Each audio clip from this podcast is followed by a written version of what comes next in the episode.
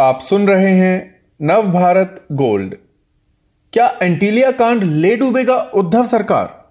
Antilia case में एक assistant inspector से उठकर बात राज्य सरकार तक जा पहुँची है।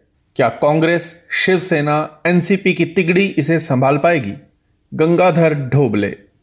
महाराष्ट्र की राजनीति में इस समय गजब का खेला चल रहा है। पिछले डेढ़ साल से एक के बाद एक आते राजनीतिक चक्रवातों से अक्सर लगता रहता है कि उद्धव सरकार अब गई, तब गई। लोग हर बार पूछते हैं कि भाऊ, उद्धव सरकार कितनी दिवस टिकेल?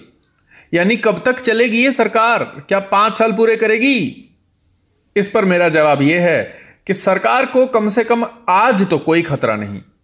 सरकार गिरना भी नहीं चाहती, कोई गिराना भी नहीं चाहता। राष्ट्रपति शासन तो कोई चाहता भी नहीं। कोरोना से अस्त व्यस्त राज्य बर्रे का छत्ता बन गया है। कौन उसमें अपने हाथ डालकर जख्मी होना चाहेगा?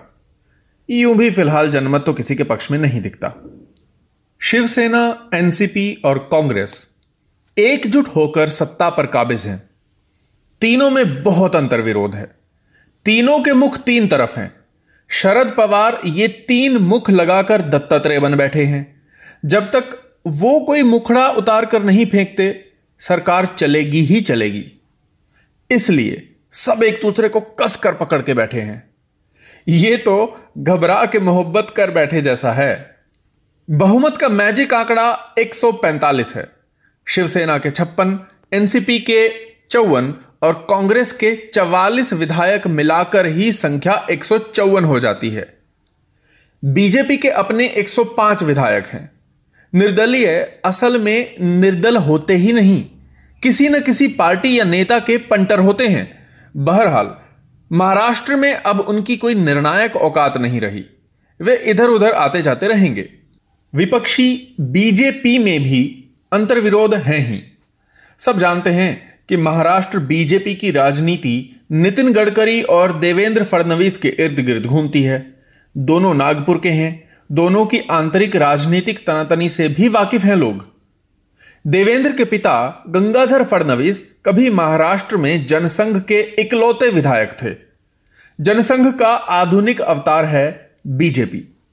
नितिन गडकरी तो बाद में आए, लेकिन अपने कौशल से हावी हो गए। विश्लेषक कहते हैं कि केंद्र में रहते वो ऐसा कोई खेल नहीं होने देंगे जिससे देवेंद्र फडणवीस बाजी मार जाएँ। आंतरिक सूत्र यह भी कहते हैं कि नरेंद्र मोदी और अमित शाह तो फडणवीस को अधिक पसंद करते हैं। फ़िलहाल दोनों में सुलह करा दी गई है। ऐसे में बीजेपी उद्धव सरकार पर दबाव बनाए रखने में ही अधिक रुचि लेगी। महाराष्ट्र में आजकल चाणक्यों की भरमार हो गई है। वो मगध के नंद साम्राज्य का अंत करने वाले चाणक्य के वंशज बन बैठे हैं। अमित शाह ने 2014 में नरेंद्र मोदी के साथ मिलकर देश में जो चमत्कार करवाया, उससे वो बीजेपी के चाणक्य कहलाए। शिवसेना में संजय राउत को चाणक्य कहा जाता है। एनसीपी सुप्रीमो शरद पवार तो सुपर चाणक्य हैं ही। उनके साथ प्रफुल्ल पटेल हैं। उधर कमलनाथ भी कांग्रेस के लिए चाणक्य की तरह ही हैं। अहमद पटेल के जाने के बाद वो चाणक्य की ही भूमिका में अधिक लगते हैं। हाल ही में वो दिल्ली में पवार से मिले और गृह मंत्री अनिल देशमुख को हटाने के लिए कहा। कमलनाथ छिंदवाड़ा के हैं और पास ही नागपुर ज़िले के सावनेर से उनके शागिर्द सुनील केदार जीते हैं। सावनेर से लगा क्षेत्र है काटोल, जहाँ से अनिल देशमुख, एनसीपी प्रमुख शरद पवार के आशीर्वाद से जीतते और मंत्री बनते रहे हैं। तो अब बात कमलनाथ शरद पवार की प्रतिद्वंद्विता तक पहुँच गई। ये प्रतिद्वंद्विता हर जगह है। मुकेश अंबानी के घर के सामने विस्फोटक लदी स्कॉर्पियो, मनसुख हिरेन की मौत, असिस्टेंट इंस्पेक्टर सचिन वाझे की गिरफ्तारी परमबीर सिंह के गृह मंत्री अनिल देशमुख पर लगाए आरोप यह बहुत उलझा हुआ मामला है। बड़े बड़े हाथ और लंबे लंबे तार इससे जुड़े हैं। जन रोष रोकना भी ज़रूरी है। ऐसी स्थिति में अनिल देशमुख का क्या हो? हालात ये हैं कि उद्धव उन्हें हटा नहीं सकते, पवार उन्हें हटाना नहीं चाहते। उद्धव को अपने एक साथी मंत्री संजय राठौड़ को हटाना पड़ा। इसलिए साफ़ गोई दिखाने के लिए वो देशमुख से भी पार होना चाहेंगे। पवार ये जानते हैं।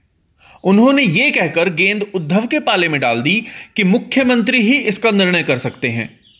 पवार ने सुबह कही ये बात, शाम को उलट दी और कहा कि जाँच के बिना हटाना उचित नहीं।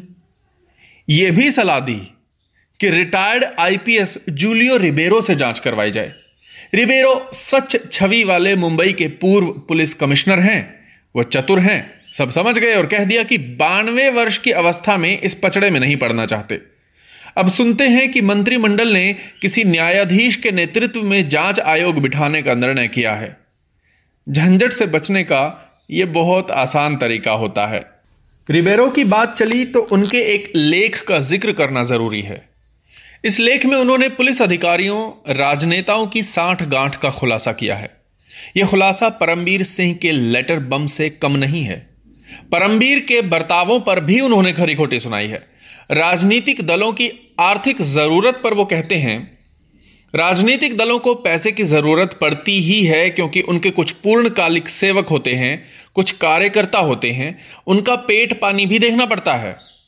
इसके अलावा राजनीतिक कार्यों के लिए भी पैसा लगता है।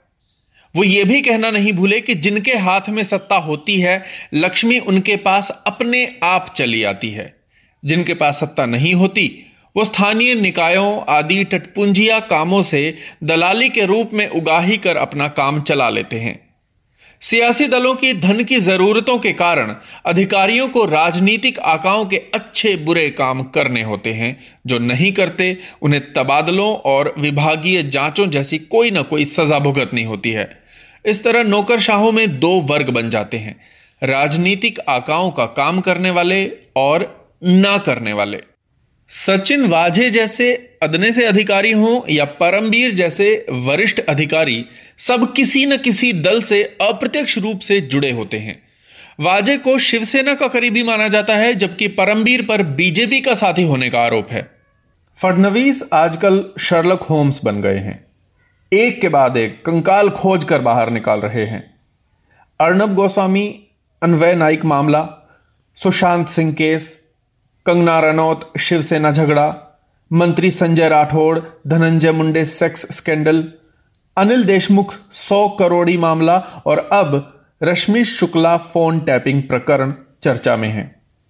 पंजाब महाराष्ट्र कोऑपरेटिव बैंक घोटाले में संजय राउत की पत्नी के खाते में कोई 500 करोड़ रुपए आने की भी खूब चर्चा थी। बीजेपी के किरीट सोमैया ने तो उद्धव ठाकरे की पत्नी रश्मि के नाम से ज़मीन खरीद के सरकारी दस्तावेज़ पेश कर दिए थे और पूछा था कि ठाकरे दंपत्ति का व्यवसाय क्या है। जवाब में एनसीपी कांग्रेस ने भी फडणवीस की पत्नी अमृता से जुड़ा मामला उठाया। अमृता जिस एक्सिस बैंक में अधिकारी हैं, उसमें पुलिस के खाते ट्रांसफ़र कर दिए गए थे।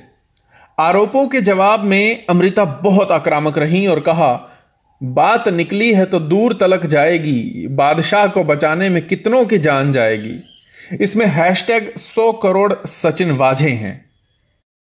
मतलब अमृता का सीधा निशाना उद्धव ठाकरे पर है। राज्य में शिवसेना और कांग्रेस का यूपी नेतृत्व को लेकर झगड़ा सुर्खियों में रहा। संजय राउत ने कह दिया था कि सोनिया गांधी बीमार रहती हैं, इसलिए शरद पवार को यूपीए का अध्यक्ष बनाया जाना चाहिए। कांग्रेस इससे बहुत तल मिलाई और सवाल किया कि राउत कब से पवार के पीआरओ बन गए हैं। कांग्रेस, एनसीपी, शिवसेना के ये झगड़े अंतहीन हैं। लेकिन एक कांड का ज़िक्र करना बहुत ज़रूरी लगता है, वो है रश्मि शुक्ला फ़ोन टैपिंग कांड। रश्मि शुक्ला आईपीएस ऑफिसर हैं और मुंबई के गुप्तचर विभाग की प्रमुख रही हैं। उन पर आरोप है कि उन्होंने राजनीतिक दलों के लोगों के बिना इजाज़त फ़ोन टैप किए और विधायकों को बीजेपी का साथ देने के लिए धमकाया। स्वास्थ्य मंत्री राजेंद्र पाटिल याड्रावतकर का आरोप है कि रश्मि शुक्ला ने उन पर बीजेपी का साथ देने के लिए दबाव डाला था। यड्रावतकर पश्चिम महाराष्ट्र के शिराला से शिवसेना के विधायक हैं। उनकी बात की पुष्टि गृह राज्य मंत्री और एनसीपी के विधायक जितेंद्र आवाड़ ने भी की है। आपको याद होगा कि शरद पवार के भतीजे अजीत चुनाव के तुरंत बाद फडणवीस के साथ मिले थे और तुरंत फुरत राज्यपाल कोश्यारी ने उन्हें मंत्री पद की शपथ दिलवाई थी। बाद में यह सरकार नहीं चली। अजीत पवार ने इस्तीफा दे दिया और फिर एनसीपी में लौट आए।